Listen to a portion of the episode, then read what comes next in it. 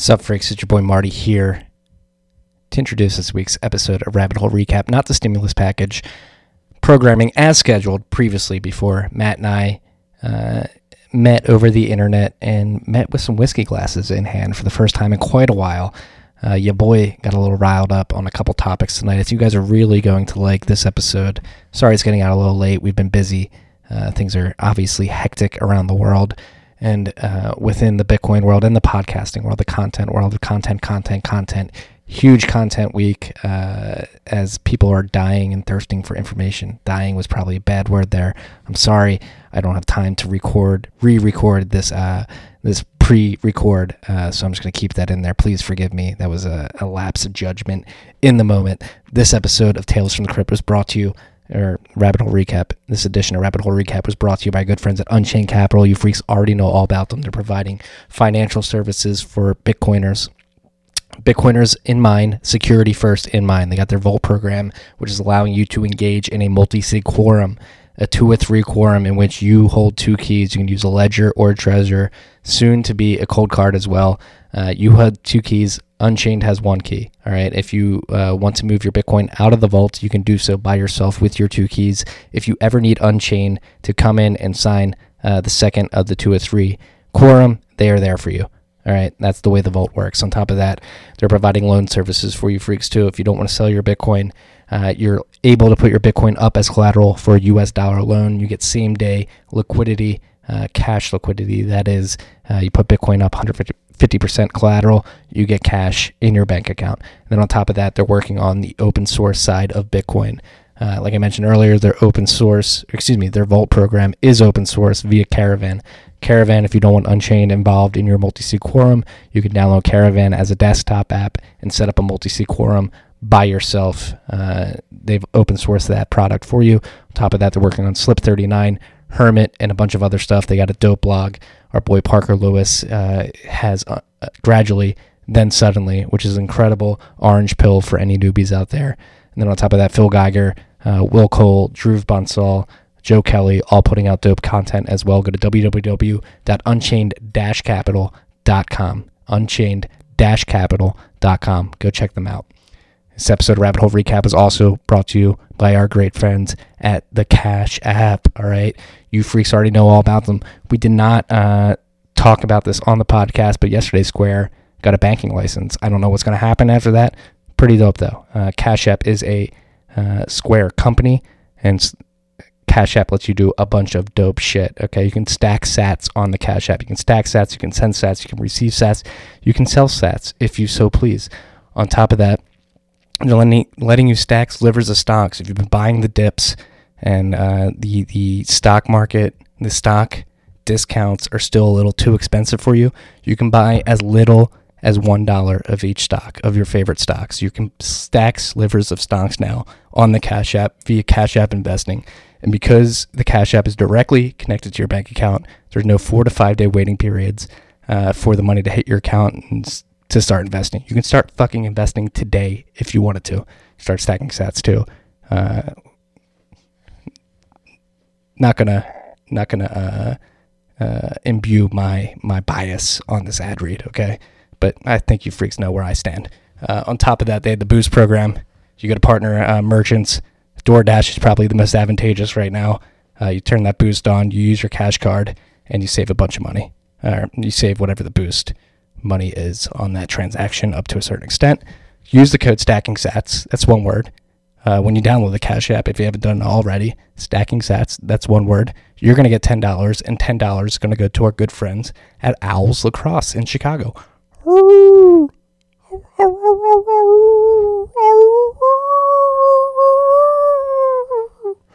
Download the Cash App from your local app store today. Enjoy this rip of Rabbit Hole Recap.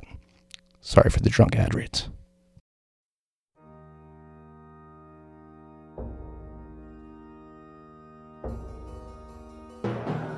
You've had a dynamic where money's become freer than free. If you talk about a Fed just gone nuts, all, all the central banks going nuts. So it's all acting like safe haven. I believe that in a world where central bankers are tripping over themselves to devalue their currency, Bitcoin wins. In the world of fiat currencies, Bitcoin is the victor. I mean, that's part of the bull case for Bitcoin. If you're not paying attention, you probably should be. Probably should be. How we surviving out there, freaks? I'm surviving. I'm surviving. I'm getting through it. I'm a little tired. How you doing, Matt? Matt's pouring himself some whiskey. He's finally dri- he's finally drinking with me. It's been how long has it been since you've had a drink with me? Like a month? Probably about a month. Yeah, yeah. It's been tense, but uh, I'm at my wits' end this week. Long week. A lot of interviews. Uh, a lot of content. Uh, a lot of writing. A lot of recording. Uh, a lot of shit going on uh, between all that, trying to keep up with everything that's happening in the world right now. Things are still as crazy as they were when we met on Monday, if not crazier. Actually, I don't want to be I don't want to be spreading fear or anything like that. Things are going on as uh, you may assume they are when you have a global pandemic on the loose. The craziest flat? Is that where we're going with this? It's flat since Monday. Yeah, yeah. The crazy is is in a is in a a stasis right now. I don't nice, know. Nice. It's been ridiculous. It's been a ridiculous fucking week, man. And uh, yeah, I just it, it's it's pretty. I, I think that people are still very much underestimating how long this can go on for and how bad it could get, um, and that worries me. But I I do see um, better mobilization than I expected, uh, at least in terms of the virus specifically. Uh, as far as how the Fed is reacting here, um, you know, it's kind of like a chicken with its head cut off, right? Like it could go anywhere. I don't even know, you know, what short term, what happens in the next two weeks in terms of both markets and like our society. No idea. Yeah, a lot of unknowns out there. We'll get to the developments in the macro world. A lot has happened since we met on Monday. Um, first, let's start out as we always do on Clark Moody's Bitcoin dashboard. A bit of a pump, 15% pump today in the Bitcoin price. Are we decoupling? It's the question we're asking out there. The price right now is $6,209, uh, 16,106 sats per dollar. Market cap's around 113 and a half bill. Uh, and it's actually a bit promising this week. Um, mining economics, the average fee versus subsidy has gone up to 2.59%. Uh, I believe there were a couple blocks where uh, fees reached one Bitcoin and higher, which is which is interesting to see. As uh, Yeah. obviously Bitcoin's price has been volatile. Where are all Um, the fee skeptics this week? Fees have gone up tremendously. Well, this week their fees are too high. Fees are too high. Oh yeah, now now we're at fees too high, but last week Yeah, was yeah. fees too low. Yes, yeah, yeah. We have So, um, the you, know you got to adapt nice- your FUD.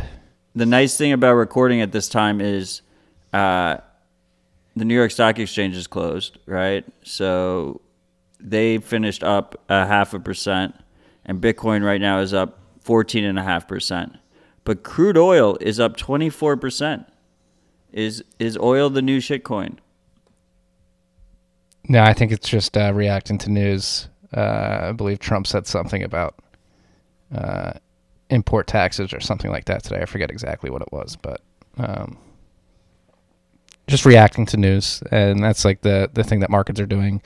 They're very reflexive to to headlines uh, these days. Everybody's on edge, waiting to hear what the federal government and the Federal Reserve is going to do to mitigate this economic uh, crisis in the face of a global pandemic by the name of COVID 19. Uh, a lot of some people calling it the Chinese virus. Trump is uh, trying to trigger people with that uh, this week. I think Uh, we've been guilty of that, or at least I called it the China flu a couple times. Well, that's where it originated. I mean, what does MERS stand for? Middle East Respiratory Syndrome. Yeah. Uh, I'm I'm not. I'm, my ire is aimed at the CCP and their reaction to everything. They uh, they definitely could have reacted better and and help the world prevent this uh, with more ample time. Uh, but we're not here to dive into that debate. I we're like- here to talk about the other stuff. I like calling it the Rona. I feel like it's like a nice little The pet name. Rona. Yeah, it's what the millennials are calling it. Apparently, the Zoomers are calling it the uh, uh, the Boomer death disease or something like that. I boomer remover, they're calling it. It's fucking boomer heartless. remover. It's fucking heartless. Hey, you young Zoomers, listen to this podcast out there. Think about your grandparents. Have some goddamn respect, please. And if you're not going to, Uh, at least run a node. You know, play around with CoinJoin. Control Yeah. your keys. Contribute, contribute to Bitcoin if you're if you're going to be an asshole. Um, yeah, so let's start with the macro stuff. I believe since we met. Wait, we have a shout out. Uh, oh, we do have a shout out. We could have got to that later. nah, um, but a good here it time. is. Good time. You gotta Bic- front and center. anonymous shout out.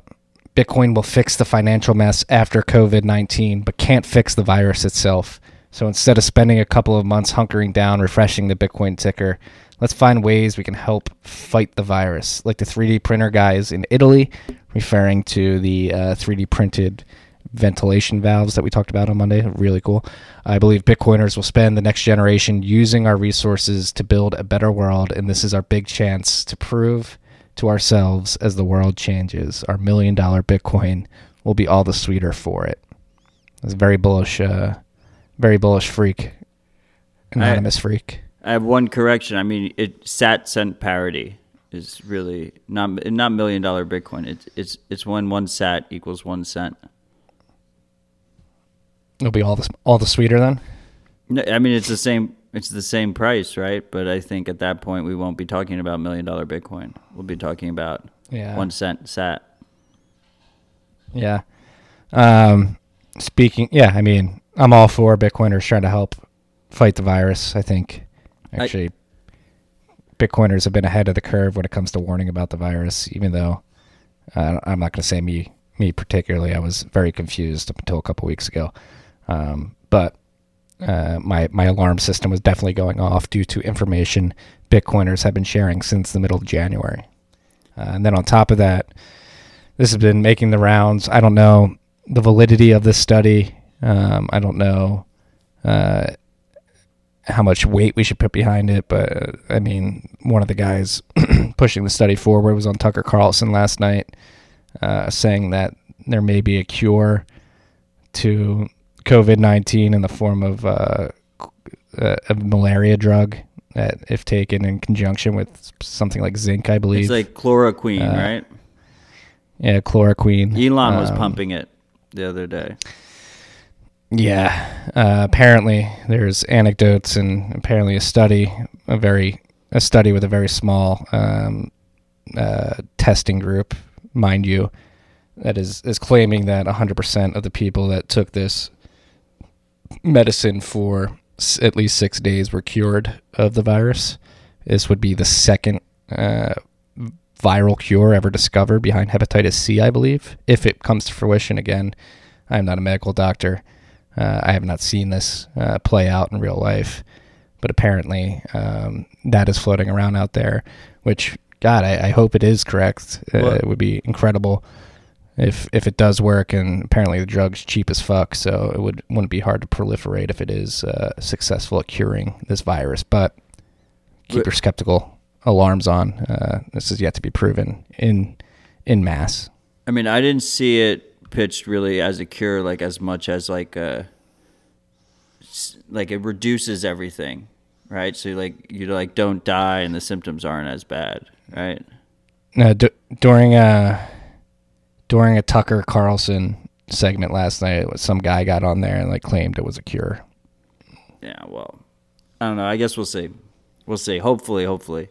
Um, you know, more tangible level goals. I spoke to a freak this week who um, has been helping out his local grocery store by sanitizing it, helping them sanitize the grocery store. It doesn't take any coding. It doesn't take, you know, it just takes good human, you know, kindness, just kindness, just helping out your fellow human. And I think that's really powerful. Yeah, I spoke to that freak as well. Shout out to you. We're not gonna dox your Twitter handle or anything, but uh, admirable. I told him you're a better man than I. I'm just here behind a mic. I have not stepped out to uh, to clean the community uh, where I am. Made me feel a little a little guilty that I'm not doing enough. No, yeah, I was really proud of that dude. Cheers to you, dude. Yeah. And then another thing, we were we were rapping about this before we hit record. This is something that you're more aware of than I am. Apparently, there's um, an open source, uh, uh, crowdsourced supercomputer like tech or Folding uh, at software that. Yeah, explain this. Folding at home. I was obsessed with folding at home before Bitcoin. Um, it is the idea is that you can basically lend out your spare compute, like your your computer is just sitting there not doing anything. Um, some medical researcher in another part of the world can use your computer to research whatever they're trying to research. A lot of times it's sequencing like genetic data and stuff like that. Um, so there's right now there is a coronavirus. Um, a, a bunch of teams researching coronavirus using folding at home. And basically like imagine like you're some medical researcher somewhere and you need to uh, access a supercomputer to do your research and to crunch some numbers and you don't have access to it. So folding at home allows people to basically donate their computer to that cause. It's really cool. It, it does you know it's not like distributed proof of work. It does require trusted third parties but uh, it's pretty powerful shit and i encourage everyone to participate if you have you know you have a computer just sitting around you might as well just run folding at home on it and connect Yeah, no, that seems really cool. Something I haven't heard of until somebody brought it up in our our Menchies, uh, I believe on Tuesday. Um, what else could we do? and we Um, have uh, we have people 3d printing there's like people 3d printing n95 masks now um, on top of the ventilators. Did you see elon said he's going to make ventilators as well? Yes, and then well, I saw that, and on top of the ventilator valves that you're talking about, but on top of that, I saw Gigi tweet out uh, basically an open source GitHub repository that like we can do at MyNode to make uh, a Bitcoin full node from spare parts. Uh, apparently, there's a way to make a an at home ventilator from spare parts, and there's a GitHub page that Gigi was sharing um, that that shares what you need to buy and how you put it together to create a, a ventilator at home. It's pretty great seeing all these people come together. It's not great seeing Boston reports out of Boston, New York, that they're already running out of masks and ventilators and basic items. Um, but it is amazing to see the community come together, especially since you know a lot of this stuff is protected under patents and everything, and people are putting their necks on the line. Um, and that's one of the beauties of 3D printing and free open source software is that you can do it relatively anonymously if you know what you're doing. Um, and the code's out there. So uh, it's really hard to, to stop people from spreading this information, especially in times like this. Uh, I mean, I think that everyone agrees that any companies that go after these people can go fuck themselves. So Yeah, at a time like this, throw all patent inhibitions to the wind and just fuck fuck the patents. Just go for it. Send it. Um, that's what like the we talked about it on Monday. Like the ventilator valve producer didn't want to share uh, the blueprints Italy. to produce the valves. Yeah, fuck them. Uh, so we'll see. We'll see. This is progressing. New York's becoming a bit of a hotspot. Uh, a, What a you- hub. Uh, I bel on a more positive note, what do you what do you think? Like I I so so our shout out today, very inspiring shout out. I think that uh, he he hit a good point. You know, there's going to be a lot of change in this world. I think because of this, the the combination of both the pandemic with the market crisis, um, just markets in turmoil all around the world. This house of cards just falling apart. Um, we're going to see major, major change. I think that that gets hastened, right? That that happens over a short period of time, and we've been seeing that over these last couple of weeks. Um, and I think that will accelerate. Like what what kind of uh, we have 3D printing. I think is going to get really big, right? Like video video conferencing will probably get a lot better. Stuff like VR, things like that. Um, you know, I was I was watching a movie earlier, and people, you know, the the Oscars forbids you from you you can't win an Oscar if you don't go to theaters first, right? But theaters are all closed down right now. So does this hasten the ability? Like, is there going to become a renewed focus now on video on demand, getting the videos directly online to these online platforms, and cutting out theaters? Uh, little things like that. Like, there's going to be all these different industries are going to have major, major change, and a lot of times in good ways. Yeah, I mean- I think. That and there may be, there may be some turbulence before we get to the good things. Uh, one thing that this crisis is showing as everybody goes to work uh, from home is that it's putting a, a load on the internet. Um, Malik Maniuk, uh, I believe I'm probably butchering that, but he's a Bitcoiner. Uh, and he he was describing that he works for an internet service provider, and they've had to rush to get uh, hardware in place to, to keep up with the demand of of a bunch of people using the internet at the same time who, who would not have been um, because of the work from home and everybody being quarantined to their houses. Uh, so there's some externalities there, but uh, as as people rush to meet the demand of this, it'll definitely strengthen the internet uh, in the long run, in my opinion. Netflix had to reduce their internet, uh, their streaming quality in Europe because too many people were watching Netflix at the same time, like 4K Netflix. Yeah, it's uh, I- again. I mean, we're gonna we're gonna find uh, a lot of pain points, uh, like supply chain is one, internet uh, scalability is another, and hopefully uh, work to fix those moving forward. Um, I'm searching here on uh, Michael Krieger's page because I saw he was in a discussion earlier today. Um, yeah, so with uh, Long Short Trader on Twitter, and Long Short Trader uh, basically tweeted out, "This is not ideal, but it is an externality that has existed in pandemics of of uh, past of history. Uh, the Black Death reduced inequality, asset values declined, cost of labor spiked tremendously." Um, and that helped end feudalism. Labor gained relative bargaining power, and that's what we're seeing now as everybody goes home, and, people are basically going to be watching like that tweet you shared in a group that we were in earlier as people watch these corporations get bailed out and the rentier class get bailed out uh, and then uh, in turn uh, they they have their their uh, their land their landlords coming and asking for rent at the same time uh, it's going to uh, sort of induce uh, a leverage uh, that hasn't existed before for uh, people who are renting uh, places, and, and if they if they were to all at once not pay rent, it's like the, the flattening of the curve beam, but it was applied to uh, paying your rent. Yeah, that was a there's a very clever meme. I agree that was a very clever meme.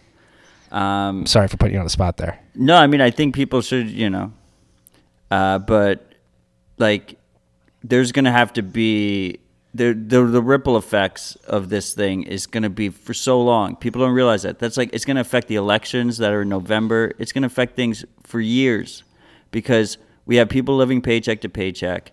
We ha- we already had this we had this house of cards economic system that was just it, everyone said it was doing great, but it really wasn't, right? So you have these people that your small businesses are getting fucking wrecked, right? So all of this is going to ripple down. Um, we're going to see lots of store vacancies. We're going to, you know, the real estate market is going to get wrecked. Um, and and this is this is one of those things. It's like the real estate is a significant competitor to Bitcoin in terms of the store value market. And you know, I, one of the things I like to say about Bitcoin is is someone can't slip on on the sidewalk outside of your Bitcoin and sue you, right? But that can happen with real estate. And there's all these other externalities like this where it can affect your real estate. What happens if your mayor says that you can't collect rent for three months? What if your mayor says you can't hike rent or raise rent or do all these other things? Um, that can happen with your Bitcoin if you self custody and you um, take privacy into consideration and all these other things. But still, it's a significant step up improvement um, over real estate. Um, the other thing is, just on a positive note, uh, have you noticed there that what G- Gigi, our boy Gigi, went viral on his dolphins returning to Italy's coasts? Italy. Yeah. Um, it's amazing what like a little bit of economic disruption can do for the environment. Like just cleans all the waterways, the air gets really nice and everything. Um, so that, I Yeah, guess that's a uh, note.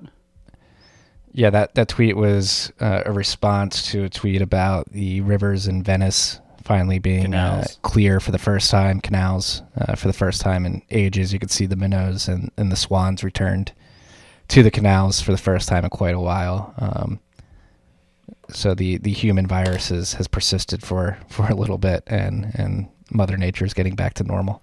And there's, Um, I saw a chart on like the smog over China, and it was just like completely cleared up, and it was just all gone. Yeah, that's it. And there was a stat thrown out there that that like the reduction in uh, pollution over the last couple of months of China may actually wind up saving seventy-seven thousand lives in the long run, um, just from the reduction of inhaling that pollution.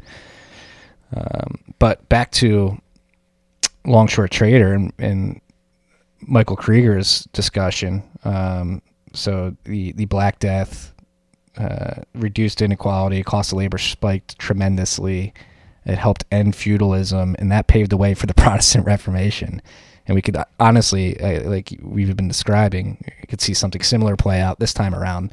Um, and maybe this is what is needed for the Bitcoin Reformation. And that's one thing that Tuur Demeester wrote about uh, as a parallel to Bitcoin's revolution is the the Protestant Reformation. But as shit hits the fan, Humpty Dumpty falls off the wall, all the pieces are laid bare on the ground, and as people really begin to understand that hey, our financial system and our economy was not really stable or healthy at all, how come a slowdown of a few weeks to a couple of months completely bankrupted uh, financial system and individuals within that system and corporations within that system. How is that possible? How could we not have the ability to take a break for only a couple weeks? Like you have Boeing asking for bailouts, cruise liners asking for bailouts, airlines asking for bailouts. It's it's insanity that nobody had cash Fuck them. on Let them fail. to let them fail. Let them hit bankruptcy. Let somebody else swoop in, buy up their their uh, assets, and and try to run a better business. And if I think this is the, I mean, hurts to say, obviously, but I mean, that's what's got to happen. Yeah, I don't think bailouts, continuing to bail out these companies, is really going to work. And is the cruise line, cruise line industry really, uh, really s- systemically important to our economy? I, I Well, really don't think so. I mean, definitely fuck the cruise lines, right? They can just go bankrupt. We'll have new cruise lines. No one's gonna be short of cruise lines. Like there'll be plenty. But stuff like Boeing, um, I am in the camp of fuck them, let them fail. But they're just gonna get they're gonna get scooped up by Chinese investors. That's what's gonna happen. China's just gonna come in here and just clean house. Eh. Eh. You, I mean, you could. I mean, if they're American businesses, you could maybe try to. I don't know. Is the government overstepping then? If you try to institute something where only uh, American uh, asset holders can buy that, who knows? Um, that's a good point. But don't forget, China's shadow banking system. They'd be buying it with shitty money, and they'd be buying it with inflated fiat money as well. So that's a Oh, of course. very interesting point you brought up. Yeah. But um, no, there there is a law in place that for certain national security related issues, you can't uh, you can't buy. You know, like foreign investors can't take a majority stake. So I wonder if they'll enact that. I mean, I look. It looks like they're just going to bail them all out. They're just going to Yeah. completely bail them all out. Then they'll send us each a check for two thousand dollars, um, and call it even, and, I get- that'll be that. Yeah, so let's talk about that. $2 trillion uh, stimulus package from the federal government, some fiscal stimulus. Uh, they want to do some small business loans, I think to the tune of 500 billion, uh, maybe more, potentially more. I forget exactly the exact numbers, but they want to extend small business loans and then uh, make sure people have paid sick leave and stuff like that. And then helicopter movies helicopter movie helicopter money is on the table as well like you just described uh, Freedom dividend. a d- freedom dividend american adults are going to get $2000 a month is that 1000 every two weeks and a $1000 for each child as well so my wife and I are going to bank five thousand dollars a month uh, if this if this does get passed. Again, it has been presented to What a humble uh, brag. it has been presented to uh, Congress. I believe it passed the House. Now it's sitting in Congress, and it's just whether or not that's going to pass. And that's actually a good segue into the price of Bitcoin today. Like again, we don't like to, uh, especially during intraday moves, try to uh, explain why the price moved with certain narratives, but uh, we have been saying that Bitcoin would sell off in a recession, uh, and that has played out. It's been moving in lockstep with equities and other asset classes as the markets have been falling. Bitcoin really uh, is an insurance policy against really fucking up the money. And a lot of people seem to think that UBI would be really fucking up the money, printing money out of thin air and just dropping it, airdropping it in people's bank accounts. Uh, that is more of an impetus for a bullish run in Bitcoin, in my opinion. And today, and again, this is intraday, one day, uh, it seems that Bitcoin sort of broke away from the the lockstep correlation with equities that has been Well, I following mean- for the last couple weeks. The S and P didn't dump six percent. It was up No. half a percent, right? So it's like kinda, it's like kinda decoupling a little bit. Um, but I mean, look, if they want to give, if they want to give your family ninety million Sats, um, then so be it. You know, like they're just hastening the fall of the U.S. dollar in comparison to Bitcoin. Um, but Wait, are we bad? Are we bad people if we take our freedom dividend and buy stack sats with it? I already did.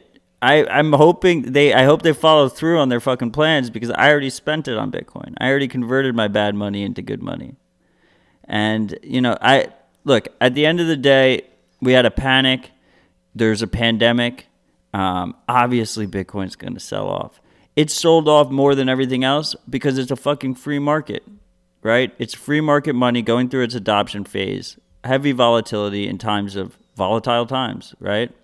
and it actually got to rip off the band-aid right? It got to fall 50% there's no circuit breakers in bitcoin. It trades 24/7 so every while everything else is going to keep grinding down bitcoin got hit hard already. So it could set up this situation here um, where the leveraged people the weak hands they all sold in that that bloodbath.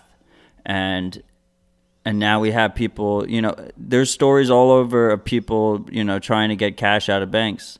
Um, i i see that as a parallel to bitcoin because with bitcoin there's two ways to get there's two ways to get money out of your bank account. You can withdraw cash or you can withdraw bitcoin. You can convert it into bitcoin and take custody of that bitcoin. Those are the only two ways you can take money out of your bank account Yeah, and I think that the d- mad dash for cash uh, is a bit overblown. Like it, the banking system is such that it doesn't really matter if you have cash. Like they're gonna keep the digital banking system afloat. Like it's just numbers in a computer at this point. Like the cash runs on banks during the depression era were actually important because they had to have gold reserves to back up that cash. Where today that just simply isn't true. There's zero reserve requirements. Um, they'll just they'll just put the numbers in the computer and just print more cash and put it in the ATMs. I had this Um, I had this thought process yesterday that there's no way to hold fiat in a non-custodial way. Like even if you hold cash, they can just increase the numbers on the other side. So it doesn't really there's no non-custodial way. The only way you can non-custodial store your wealth is is Bitcoin. Because even with real estate, you have to rely on, you know, an authority of, you know, whatever your region is that dictates that you own that real estate. And gold, gold. Let's oh not- yeah, and gold, of course, poo-poo gold, gold of course, and silver and copper, right? yeah. Metals. Yeah, that's actually another important Assets. thing. Um, the the paper price of gold was definitely falling this week, but there there were reports that actually acquiring physical bullion was quite hard, and the premiums on the physical gold compared to the paper gold prices was was uh, there was a big delta there in in the difference of prices that you see on C, CNBC's ticker and what actual uh, uh, physical bullion salespeople were selling the gold for. Yeah, and it was sold out in a lot of places. You couldn't get physical Yeah. gold. Yeah. But meanwhile, gold didn't really move today. Gold is down paper 0.8 percent today. Again, it's claims on it's paper claims on gold, like Sure. gold ETFs and stuff like that. Sure. You have to go to your local bullion dealer to actual get an actual price of the physical. Sounds like a major Um, negative what- to me. Yeah, yeah. I mean, uh, it's much easier to stack Sats and send them to a personal wallet. Um, use the Cash App.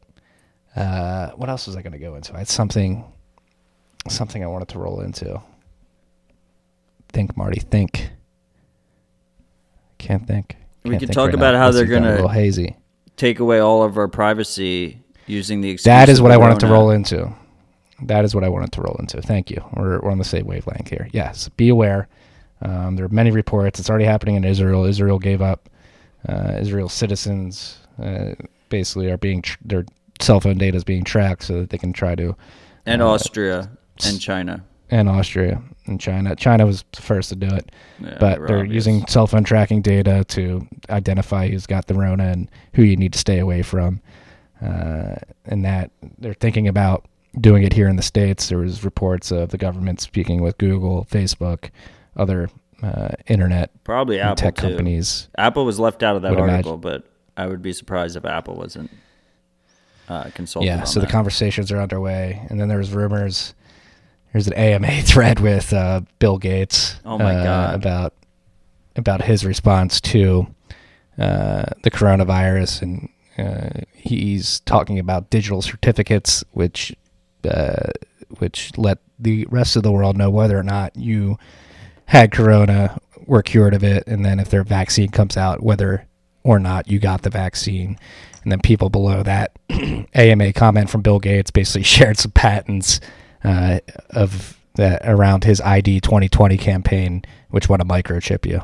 I'm not. I'm not getting the chip. I'm not getting the chip. Not gonna live in the pod. I'm not gonna eat the bugs. I'm not getting the chip. Yeah. So be aware. This is. I mean, we've we've said this the last couple of weeks. It's black. It is a very tense situation.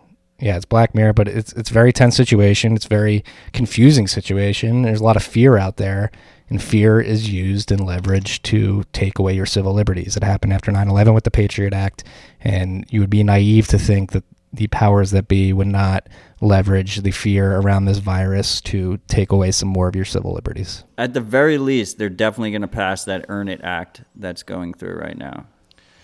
Which is Are they really? the anti? It's anti-encryption and also social media moderation stuff. So you you mix those two together right now during this crisis, and uh, because like I look, I love free speech and I'm full support of free speech, but social media is a fucking cesspool right now. So they're going to be able to, and and I I respect the right for it to be a cesspool, you know, and I think it should always be, and no one should be able to control it. But they're going to use that. They're going to use that. They're going to use this fear, and the Earn It Act will definitely pass. And and you know, and I think they're going to go farther. It's going to be bad. Like they're going to go hard. And at the end of the day, like the only really way, the only real way to fight back is free open source software and and and running it and and contributing to it and supporting it. Like that's the only way we move forward here. Um, and and hopefully open hardware too. You know, leveraging 3D printing and whatnot. Um, because Matthew, it's a very defeatist mindset. There's no way we could stop the Earn It Act from getting through. You know, we can try. We should try. Everyone should try. You know, call your local congressman. But I, you know, Bitcoin is what keeps me sane right now. Free open source software is what keeps me sane because that we is tangible. We can do that. Uh, the whole politics thing, you know, seems like it's uh, a bit of a lost cause, especially when you see like you see some you see, so, so many bitcoiners are just calling on the government to just come in you know and, and we're supposed to be on the extreme side of that. Uh, so i don't know. We'll see. Hope i'm wrong. I've done a pretty good job of self quarantine without the government telling me what to do. It's not that hard, freaks. No, and I, I mean, hopefully, the, the calamity of the situation, the financial calamity that's unfolding right now, again, induces a crisis of confidence in these institutions that makes anything they pass ephemeral. It's just like, all right, fuck you. You don't know what you're doing. You guys have. And that's something. Ah, I love that I'm drinking whiskey on this one. I'm all, I'm getting all riled up. Uh, Me too, bro. I- Me too. like fuck these people. They got us into this situation. They, like their, their incompetence has led us to this state of fear and they want to increase their power uh, leveraging that fear and be to be more incompetent in the future and more orwellian in the future. Don't let them. Fuck these people. And hopefully uh, i mean i don't want i don't want to say hopefully but hopefully if the financial system does uh, falter to a certain extent, people do realize who the culprits are and why it got that bad. And it was uh, kleptocrats, kleptocratic elites uh, with very bad incentives and a lust for power, psychopaths with a lust for power who got us in this position. You, me, the average Joe, the freaks listening to this podcast, we just want to go about our lives, hang out with our families, be good people hold the door. The people in charge have a lust for power. They are psychopaths and they want to control you. And the fucked up thing is they're going to use this shit to try and leverage your fear to try to control you more. It's and they're fucked going to up. be successful, Marty. They're going to be successful. We're going to get we're going to get a lot of new people, a lot of new people who realize all of this, you know. But there's going to be way more that are just scared and just want to go into the arms um, of those of those of those people. That's what's going to happen, right? We're go- we're going to see that. Hey, we and- saw that after September 11th. We see that after every major crisis, and it's going to happen again. And and I, I already see them rewriting. Have you like if you look at mainstream media right now, like how could no one could have known it was going to be this bad a month ago, two months ago. No one could have known. No, no one saw it coming. There was no way to prepare more than this, right? And Read the bent. Read the bent. the freaks. market was in perfect condition, and it just this the Rona came out of nowhere, just hit it. it we no one could have expected that. It was a black swan. No one could have expected it. We're already seeing it happen. We're already seeing it play out. We're just here for your safety. You- you know what? We got to attack that black swan with another black swan of people uh, learning about what's up and actually standing up for their rights. Speak up, freaks. We say this a lot. They're coming for this shit. They're gonna they're gonna take your civil liberties more, and they're gonna put the chip in you. They're about to put a fucking chip in you. Do you want the chip in you? I will not have the chip. No chip for me. The patent for the chip is there. They're just waiting for for you to be afraid enough to be like, okay, put the chip in me. If you're gonna, scared.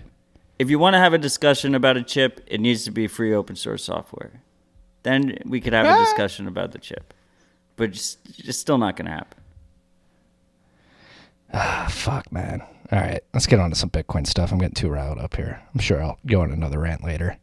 Uh, this is pretty dope. Casa, they open source their node. Um, so now you can build your own Casa node, something we've all been waiting for. Uh, you got CC'd in their tweet when they announced that. How'd that feel? I made it, Ma. It happened. Um, I actually was about to get my Casa Node too, and then the Rona hit, and I didn't get it. Um, so I'm not sure if they CC'd me for that, or they CC'd me because I have I plan uh, for this quarantine. I plan to make you freaks a bunch of build your own node videos. Um, we have Ronin Dojo, uh, My Node, and Raspberry Blitz, and now I will also do this one as well. We will also will build a Casa node. Um, also, shout out to Crypto Cloaks who made a pretty cool, pretty cool case for them. Uh, and Crypto Cloaks is sending me one. And I told them they were like, "What do you want it to be designed as?" I was, like, "Surprise me." I just want to. I want to get surprised, so I'm excited to. So I'm gonna. I'll showcase that in the guide as well. Um, but so Crypto Cloaks, what they do is they 3D print different Bitcoin accessories. So the the main things are like node cases and hardware wallet mounts. Pretty cool. Yeah, it's pretty dope. Pretty dope company. Shout out to Crypto Cloaks. Um, I'm excited for the MyNode uh, tutorial. My MyNode is on its way with my Google. Uh, what did I get? A Pixel 3a. Is that what you got? Oh yeah, low time preference. Very Yeah. good. Yeah, I'm so very excited to get that going.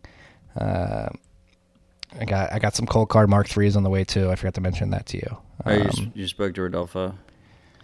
Yeah. Awesome. Um, who, speaking of Rodolfo, we're gonna hop on on the horn with him next week. Just have a powwow with him early next week. That'll be out Tuesday, I believe. He got very giddy about the nitrile gloves reference. Everyone go out, buy nitrile gloves. They're the best gloves. They they break way less than latex gloves.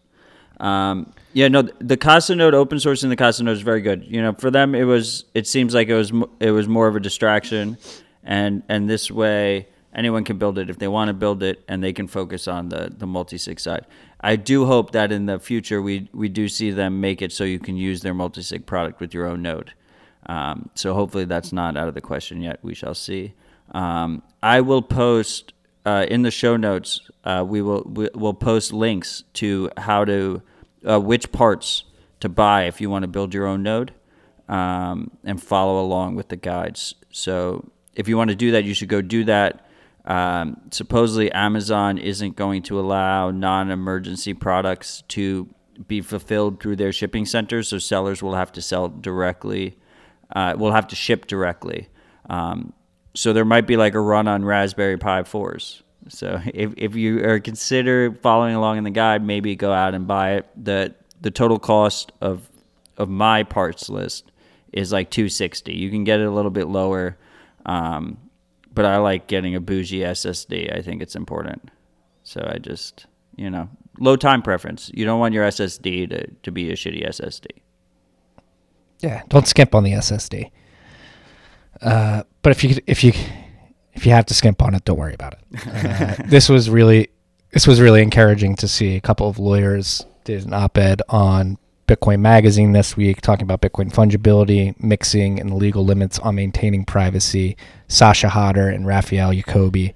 And it was just a very encouraging article to see from from lawyers and, and how they're approaching coin joining and the importance for privacy uh, and free speech at the end of the day when it comes to Bitcoin. No, and it's what we've said on here a lot is that coin join isn't mixing. It's it's it's just a it's a it's a Bitcoin batch. It's a transaction type. Yeah, it's just yeah. you're you're sending Bitcoin um, with a with a group of people. Uh, and and what they said really, I, I thought it was well framed. The the way they said it was that is no different than telling people they shouldn't reuse addresses. Like we don't go all we don't all go around reusing addresses um, unless it's Ethereum, and then you know, because you're just exposing Ooh. all of your. Oh, we don't have that on the list. We're going to talk about that. What are we going to talk about? Oh, the the Rube Goldberg machine. Yeah. Yeah, we will oh, talk about that. But anyway, it's back to an important topic, Marty. Um, I guess I kind of side railed us. It's it's just like telling people not to reuse addresses. It's it's common sense privacy benefit and it's it's not a suspicious transaction and it shouldn't be treated as a suspicious transaction. Yes, and I, I really liked uh, the second paragraph of the conclusion. Maintaining Bitcoin's fungibility is arguably a necessity for Bitcoin to achieve one of its core value propositions freedom.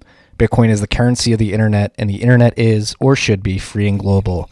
Not all countries have the benefit of a strong and stable financial system or a trustworthy government. When privacy is eroded, so is freedom of speech and association. We lose our privacy every day as we agree to use custodial Bitcoin solutions. Privacy and data security are not suspicious. They are responsible actions that individuals should be encouraged to take to help protect our identities against hackers from America and abroad.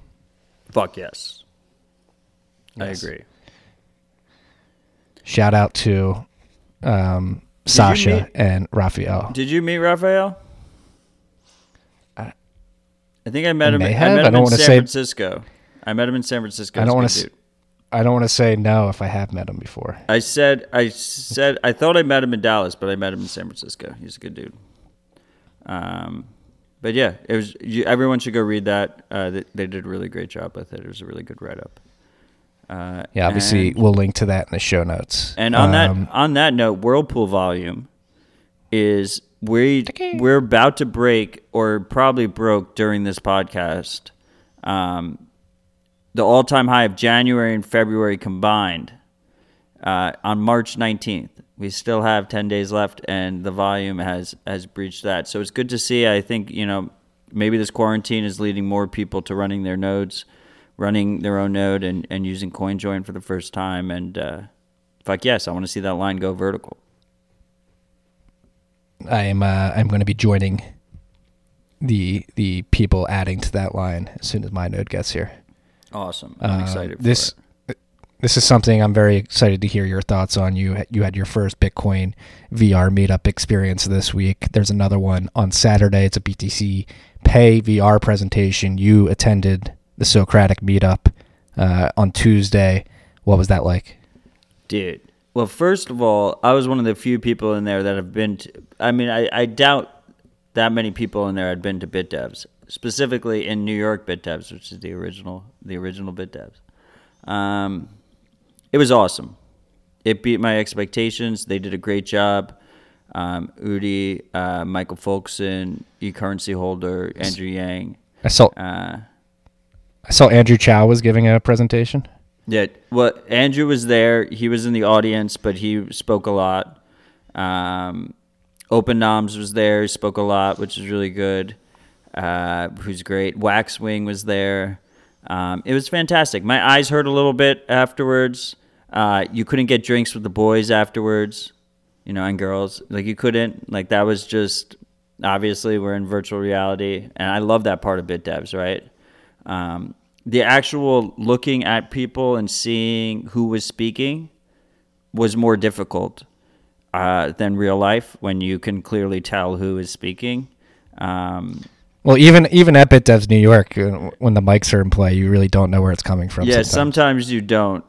Uh, but it's way easier to figure out and pinpoint. On on this, they try and be subtle about it. There's like you can see their mouths move and stuff, but it's like you got to look at all the different avatars to figure out whose mouth's moving. Like it should have like a little mic on the top.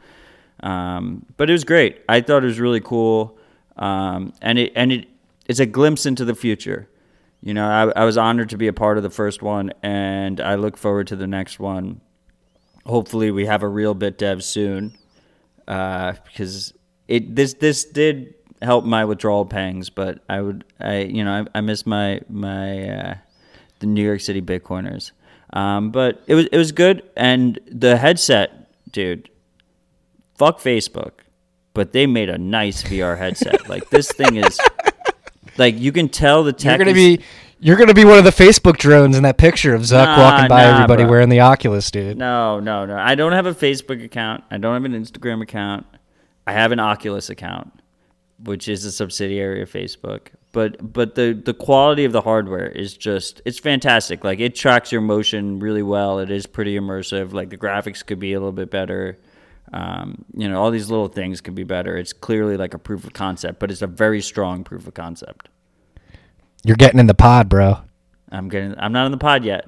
I'm not in the pod. I'm. I'm not in the pod. I'm just got goggles on and and two handheld things. The motion tracking on the hands, great, fantastic. You see, your I'm yanking your leg here. I've been buying so much hardware in this quarantine. Like I'm like, fuck. Can I can I justify buying an Oculus now at this point? I think I'm gonna have to. Are they gonna get expensive? Yeah, I mean, I FOMO bought one last weekend because I thought they were going to go up in price. They were already having a supply shortage uh, before it happened. Um, but yeah, like I said, I'm like really impressed with it. I had low expectations for whatever it's worth, but uh, they beat them. It you know the mo in terms of games and stuff, it's like whatever. You'll like maybe you'll like one or two games, uh, but the but the actual like it, it is a step above video conferencing. It feels more real, right? It feels more like what what a in person kind of relationship would be like. Yeah. So um, if you guys want to go to the next VR meetup, shout out to Udi Wertheimer is really taking this bull by the horns and set up a lot of these and try to push this forward. Britt Kelly from BTC Pay Server uh, will be hosting this Saturday's VR meetup, and they're going to talk about BTC Pay, new features that make it uh, much more than just a payment processor. Yeah, and that's basically the gist of this meetup is BTC Pay Server beyond a payment processor and, and actually helping you build a full business stack. What's really cool, I just want to add one more thing. What's really cool is you put on the headset and you it has like six cameras on the front, which is not really cool because it's Facebook cameras, so whatever. Uh, take that into account. Um, but you can you draw a line around like your living room area about like where you're gonna hit the things, and it warns you in the headset if you like walk if you're about to like walk into the wall or something. You're about to walk into the TV, walk into the couch. It, a wall shows up, and like when you stick your head through, it activates the cameras and you can see around you. It like completely alerts you when you're walking through that thing, and I think that's a key element here because we aren't in pods, right? We aren't in like a safe place when we're in this VR, and you need to make Stop sure. trying to rationalize it, man. And the other thing is, the other thing is, they say no pets, but like fuck that shit. I'm in quarantine. I have dogs. I love my dogs. Like I'm not gonna like lock them out of the room when I do VR. It is very dangerous when you do have the dogs. Uh, they get attracted to you, like moving your hands and shit, and they like they come in and trip you when you have, when you have the VR on. But overall, great experience. Hey, practice some safety with your dogs. All right. Can you can you put any trackers on your dogs so you can see them in the VR space? Uh, me and my lady, we practice a very important rule, I think, in dog ownership is that you should be able to trip over your dog in the kitchen and hurt yourself, not the dog. That's like that's my size rule when it comes to dogs. Like you should you should be the one who gets Okay. hurt, not the dog. So I'm cool with it. Yeah. take that risk. Don't It's buy little shit dogs. Yeah, I'm I'm a I, I'm a fan of that that uh, you go. heuristic as well, and that that rule. Um, staying on the Bitcoin uh, new or not news, the Bitcoin topics. I wrote about this in today's bent. Sorry that the bents have been getting out later and later the last couple of weeks. Dude, the adjustment to quarantine life.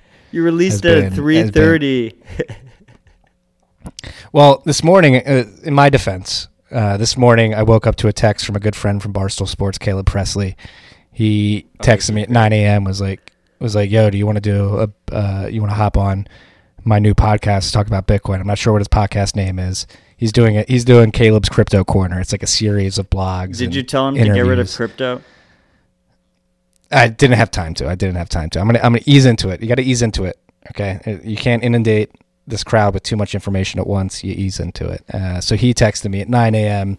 We were chatting yesterday, and he was like, "Yo, let's let's let's do an episode." So I was like, "Yeah, let's do it at like 1 p.m." He was like, "No, let's do it at 9:45."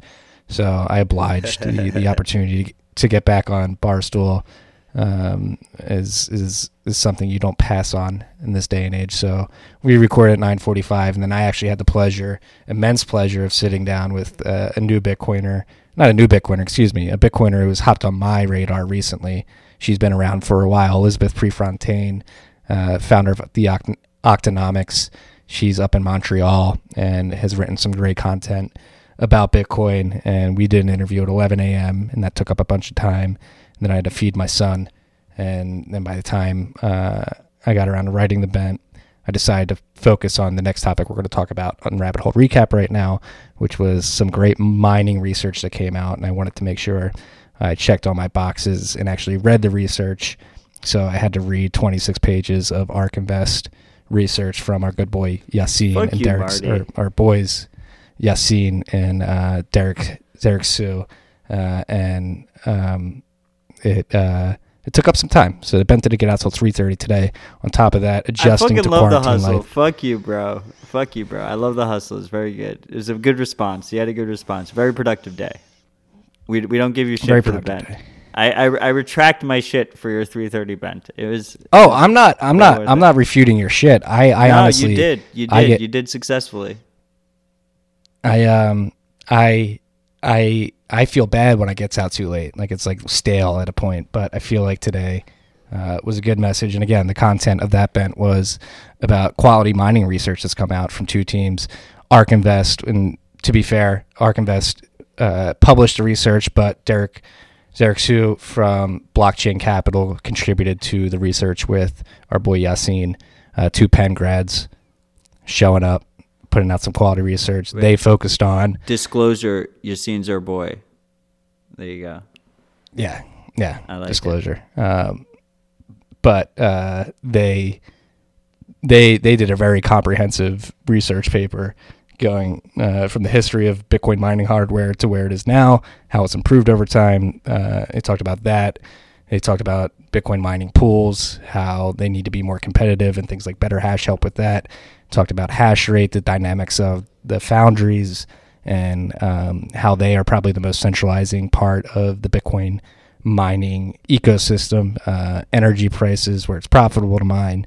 Uh, what else do they talk about in that? Um, uh, they they they debunked the Bitcoin uh, mining death spiral FUD, which we've been la- lamenting a lot about on this podcast and in the bent as well, and uh, and described uh, basically the commodification of the ASIC hardware moving forward, and the the competition for hardware development is going to heat up and keep getting more competitive, and the actual hashing of of uh, of hashes is going to get more competitive as well. And Bitcoin individual Bitcoin miners are become more competitive, and we just need to focus on the foundries and decentralizing the mining pools more with things like BetterHash and Stratum V2. And the graphs are dope. Graphs are very dope. Data provided by Coinmetrics, founded by our other boy Nick Carter, um, and then the other, uh, the other uh, mining research paper that was dropped was by a company I was unaware of until a couple days ago. This came across my my radar in a Telegram group the other day. Blockware Solutions out of Chicago. They dropped a uh, a research piece which really honed in and focused on the profitability of each uh, each model of miner that's on the market right now, how Bitcoin miners affect uh, the Bitcoin price, uh, debunking the rumor of them setting the price floor, and then diving into uh, the dynamics of the halving and how the the mining landscape will be affected by that. Yeah, they, they both seem like really good. I I didn't. I, they missed my radar until you're bent at 3:30, and we started recording at 4:15. So I barely just skimmed through it, but they both look very interesting. I mean, I don't I don't think I don't believe in the mining death spiral, so No, neither do I. I'm happy they backed yeah, that so the up one- with data. Yeah, the one thing that stuck out to me, which actually surprised me, which in a, in a, in a good way, uh, I thought this would have been uh, the amount of miners mining at this level would have been a lot less. Uh, Fifty-seven and a half percent of miners right now are mining above five cents per kilowatt hour at, for energy prices, which which is surprising to me. You hear a lot mining profitably um, above that price point. You hear a lot about needing to get below three and a half cents if you really want to be profitable. But it seems using the data that they're providing that uh, at least some people mining uh, at a higher energy cost rate are are being profitable, and those tend to be uh, the newer models of miners, your M20s, uh, S17s, etc. I mean, I, I think there's two other things here too, right? Is that first of all, there's only a limited amount of hash you can get, you know, in any kind of energy location. Um, so like there are miners that are probably mining at two cents, two and a half cents, uh, maybe even less, right? But they don't make a bulk of the miners. And then the second thing is, I wonder how much of it is just miners doing the typical like big dick thing, like over exaggerating how cheap their energy is uh, in in comparison to other people. Because most of these books are just completely unknown to us, right? Like we have uh, Hut Eight or whatever in Canada, that's a public company that rele- has to release all their information, but we don't really Riot have that much blockchain here in America. Wh- what's Riot blockchain too. Riot. They trade on the Nasdaq, and they're they're pivoting to focus more on mining, so they'll have more uh, tangible data as well coming out of their their financial records uh, from here on out. They were they were a little scatterbrained, but have consolidated around mining uh, moving forward. But this like whole idea that like there's this the minor break even price. Like if you ever hear anyone talk about like we're very close to the minor break even price, like you know they're full They of don't shit know what they're talking about. because every miner has a different situation. They're like a different person in a different place that has different costs and different hardware. Like what the fuck? Like there's no price that's like the minor break even price. Doesn't exist. All right, now that now that I've got enough whiskey in my stomach, I think it's time we tell the freaks of what I've been doing outside of the podcast. Oh shit. Newsletter. Let's go. Um, yeah, so I work for a company, Great American Mining, GAM.ai, if you want to check the website. And we've been on a journey to bring Bitcoin mining to North America, United States specifically for the last two and a half years. And that's why I feel so strongly writing about mining and and combating FUD on Twitter about mining is because I've seen it up close and personal, and we are we are bringing the the uh, natural gas flare mitigation as a service via Bitcoin mining to fruition. So we're working with oil companies in America, uh, consuming uh, gas that would have otherwise been vented or flared, which is extremely cheap. So cheap to the point that sometimes some oil fields will even pay you to take the gas, um, and and turning that into Bitcoin.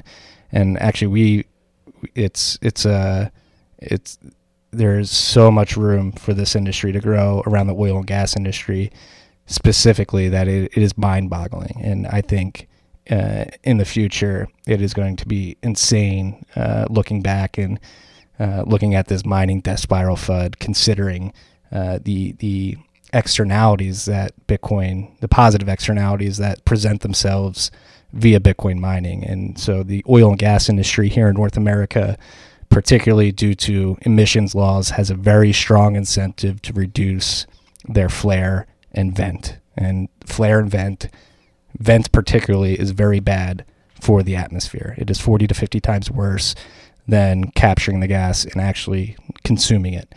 Flare, not as bad, but you're just wasting gas. You're just burning it off and, and actually spending money to waste energy. Bitcoin mining provides an incentive to show up and actually make economic use of that energy to make it more efficient, more efficient use of that energy. And it's happening, freaks. It's it's even though the oil and gas industry right now is getting mollywopped by the uh, OPEC plus wars that are going on, uh, I don't think uh, I don't think you should be worried about the state of of Bitcoin mining on those oil fields in the future because the incentives are just too strong and it just makes way too much sense and uh, from what I've seen, it seems like oil and gas companies are beginning to wake up to this.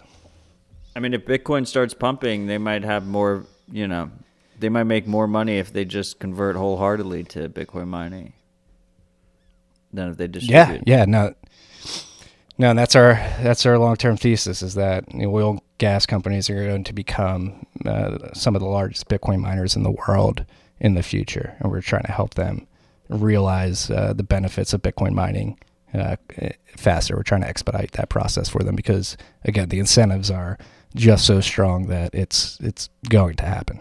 Anyway, freaks, now you know why Marty has been very pro miner lately. Um, glad, yeah, yeah, pro uh, pro miner for a while. We no, we've been we've been um I, we've been I laying low for quite a while. Yeah, I fuck Bitmain, but I love all the other miners. Fuck Bitmain, but they do produce some very good hardware. Um, ah, repent. Shame. Yeah. I'm ve- I'm very excited um, for you um, guys. I think you guys are going to give Peter Thiel a, a, run for his money. So, um, I hope they're ready. Dude, I'm not even not even worried for that. There's so much out there. It's again, like I said, it, there's so much. Like Yassine and Derek mentioned in their paper, competition is going to heat up there's so much room for competition. There's so many efficiencies to be gained. I'm, I'm excited um, for the prospect of, of bringing a lot of hash rate to North America. And I, I think one of the other underappreciated things about mining, which we've mentioned multiple times on this podcast, I mentioned on Twitter, um, is you don't pay, you don't get KYC'd, right? So you get Bitcoin without KYC. So even if you mine at 15 cents a kilowatt hour or 20 cents, you know, you pay 40 40% over market price. Maybe that's worth it for non KYC Bitcoin. Like that doesn't seem like that crazy of a premium to me for non KYC Bitcoin. So uh, you'll always have that market there as well. That that does give it a slight premium advantage, I think. Yeah, it's probably got a premium parity with OTC person to person trades like at the end of the day. Yeah, I mean, I think it's even better than OTC because OTC, you got the other guy, right, that you're trading with, who knows that, who knows yeah, your shit. Exactly. With mining, you don't. With mining, you don't. Mining is permissionless. You know, there's no third party there. That's pretty crazy, and that is uh, that is value in itself. Yes. Um, yeah, be, don't don't sleep on Bitcoin mining. Don't fall for the the death spiral FUD. It's been around for quite a while. Dan McArdle has been talking about it for quite a while. Um, he's a Bitcoin algae. Let's get, let's let's cheers to Dan Mc, McArdle uh, from Messari. He's uh he's been a solid Bitcoiner for quite some time and has done a great job of producing Twitter Cheers, content, Dan. particularly that front runs a lot of FUD. He uh, he front ran, he front front ran front ran again. He front ran uh, the the Bitcoin is a hedge against recession FUD isn't a hedge against recession FUD and really made it clear over two years ago that it really is a hedge against fucking up the money in an inflationary, uh, hyperinflationary situation. The only part of Messari I like is Dan. Let's let's be Oh, honest. don't say here. that. They got beautiful charts, Eh. and they got they got good, they got some good researchers over there too. OnChainFX is great. It's fucking fantastic. Um, Yeah. What, what was the other thing? Oh, I wanted to mention uh, Whirlpool has like an S code system set up where they can give discount codes for their coin join fees. Uh, so that you get 10% off if you use wash your hands as, as your S code. Great S code uh, for the times right now. But uh, that expires in 24 hours. And this is not a sponsored whatever. Uh, you know, my, my only, I just want more Bitcoiners to care about their privacy. That's my incentive. We get no monetary gain from spreading this promo code. Yeah. If you do want to help us get monetary gain, use the code stacking sats on Cash App or TFTC at Coldcard. Um, Well, we've never Yeah, shilled dude. that one before. we never It's the fir- first time we've ever shilled that ref code. People just do it. I know it's beautiful. That's why I'm I'm a little bit angry at you. It was like I'm our sorry, secret. It, it was out. our secret ref ref link. I can cut it out. I'm not a Refling whore. The no, whiskey's not. got we're me not going gonna to cut right it out. now. We're not gonna cut it out. But you can just leave it in. We don't cut things. I don't like cutting things. All right, what are we, we're an hour and seven minutes in right now. What are we what are we riffing on to end it on?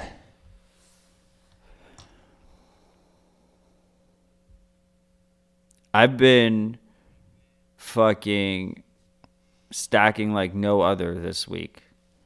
I don't know what it is. I haven't done it like this in a while. It's like the good old days, you know. I just it just feels right. It feels right. I I keep thinking we're going to dump because every time I every time I deviate off of my automatic DCA, we always dump. It's like tradition, you know. And this time I've been doing it as since the fifty percent drop. I've just been everything's been accelerated, um, and we, No, we I've haven't been, dumped uh, yet. So fingers crossed. Let's see how that goes. I've been in I've been in the same boat. I've been I don't want to say panic stacking, but I've been stacking aggressively. I feel. It's stack- FOMO right now. Do you feel FOMO? Why do I feel I do. FOMO I- right now? I, I don't know. I I mean, because I think I think it's because we understand that the fundamentals are stronger than they've ever been, and there's no. I mean, there are some reasons why the price can fall as far as it has, but Oh, I yeah, don't think Bitcoin's going to die. Let's be honest. It could Bitcoin- tank think- short term. I think Bitcoin's chances of dying are, are lowest now than they ever have been. This is like Lower the, now than they ever have been. It's the most bullish like setup ever. What the fuck? Like everything that's going on, how it like I don't know. I don't know, man, but like just like 11 years out, this kind of setup, who could have ever predicted that? Like that's cra- it's crazy to me. It's it's playing far yeah. Like I and I'm not Yeah. it's important uh, to stay humble here. It's important to realize that um, we shouldn't be cheering on like the collapse of world economies. Uh, someone posted, uh, we're not cheering on the collapse of world. Yeah. co- we're being descriptive. We're not. We're not saying, "Hey, we need the world economy collapse for Bitcoin Right. to take off." We're saying, "Hey, it is collapsing. Bitcoin's a good safe haven. Find Yeah. safety in Sats." Yeah, what I'm saying is I'm grateful that I have the opportunity and the ability to opt out and move to this money that is independent of world governments and corporations. Like I am I'm very grateful for that. Um, and I think it's key to ground it in that in that in that perspective. Um, but yeah, like I my Bitcoin I feel like my Bitcoin is the safest part of my like asset makeup, like the the safest part of my portfolio. I'm not worried about my Bitcoin. No, we talk. we talked about this last week, and I wrote about it in the bent last week. Bitcoin provides a deep safety that is not that does does it does not exist in the traditional system. Like the, the traditional system on a technical and financial level, literally cannot provide it. Like it, it does not have the ability to due to the amount of debt and money that has been created. Bitcoin provides a deep safety safety because it's distributed, because you have people protecting the consensus rules within that distributed system, and because nobody can come in and tinker with it. That is a deep safety that does not exist in the traditional system. More and more people are going to begin waking up to this, and I think the reason why we've been aggressively stacking this last week. I'll speak for myself. I won't speak for you, Maz, because we know those fundamentals exist. I know those fundamentals exist, and I don't think they're changing anytime soon. Yeah, I mean, look, I'm not looking to redeploy in the stock market right now, but I'm feeling FOMO on the Bitcoin price going up. Uh, I I just I, I feel like I feel like we're entering an era where we don't have to shield Bitcoin anymore. They world governments have just shielded it for us. They have just completely shown their hand about why it's important to have a money that's independent of world governments and corporations. Like that is a paradigm shift over the last two months, uh, and we're just in the first inning. I and we're going to the halving, but that's priced in. But we're going into the halving, like that's crazy. Uh, I yeah, I'm excited for that aspect. I'm not excited for suffering and whatnot. I feel yeah. for people.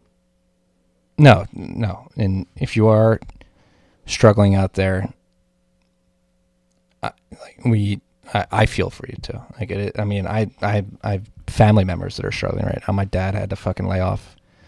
He's general manager at a, at a couple restaurants, runs a coffee shop, and they had to shut down. And this is affecting my family uh, pretty directly right now. Um, and it's, it's not fun. And talking to my parents day in and day out, you can you can hear the stress in their voice. And there are a lot of people going through this this a similar struggle. And again, that's why we do this podcast and and why we're we're upping the content uh, throughout this crisis because we really do believe that a system like Bitcoin and uh, open source software and hardware like it are, is the way to change the world for the better. And um, if it ever sounds like we're gloating, I hope it doesn't come off that way. It's just passion to help people uh, come to the realization that this is what we believe to be the way out.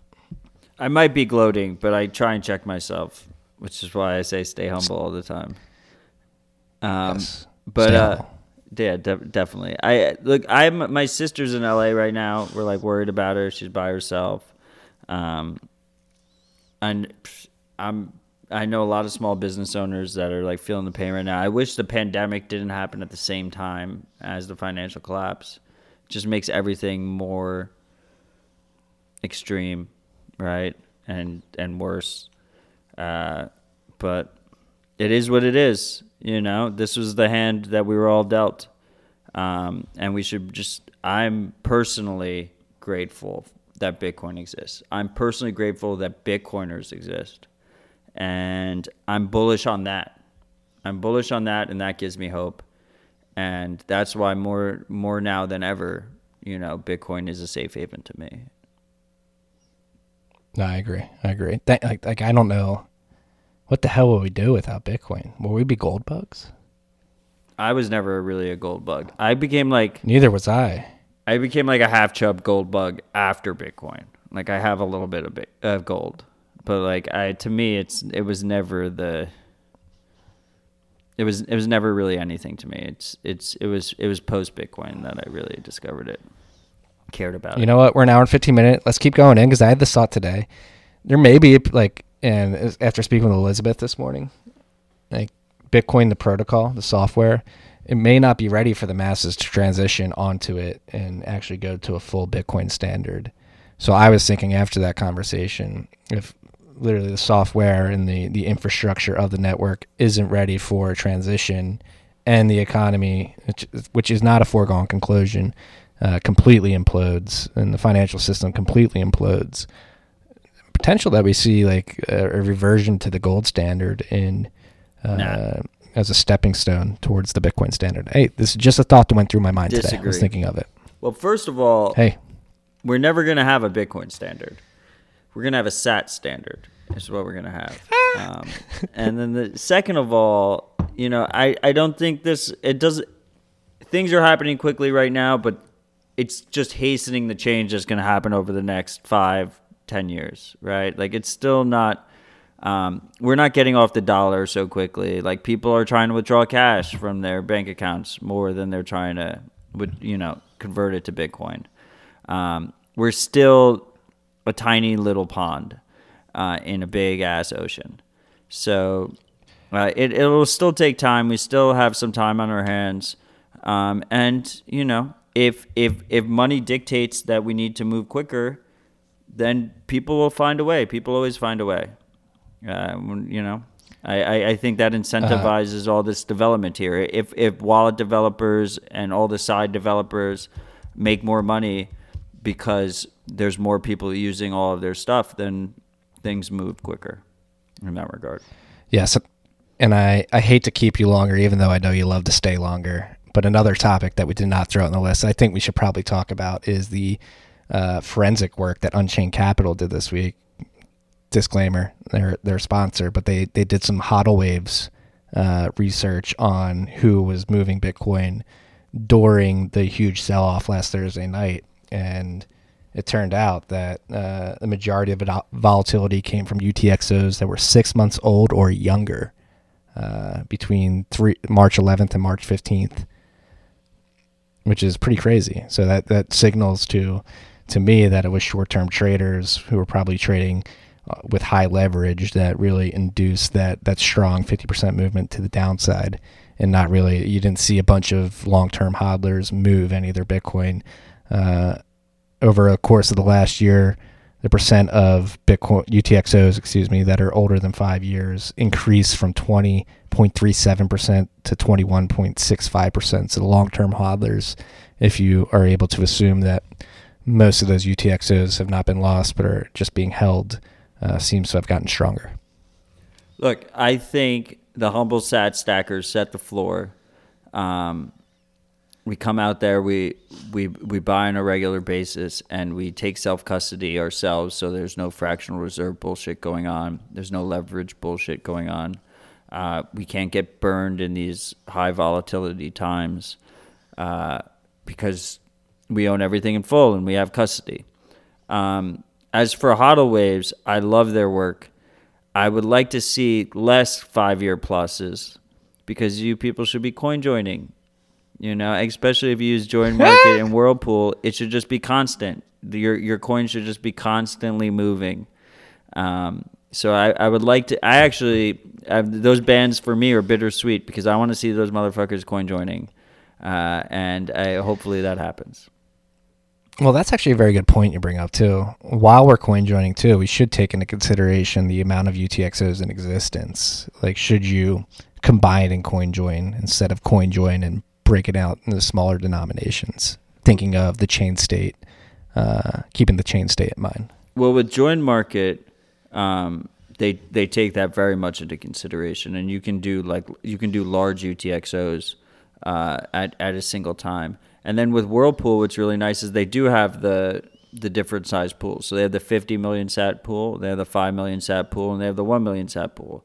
Uh, so if you're concerned about that, then use the 50 million sat pool. You use whatever pool is you know works works for you and how much you have.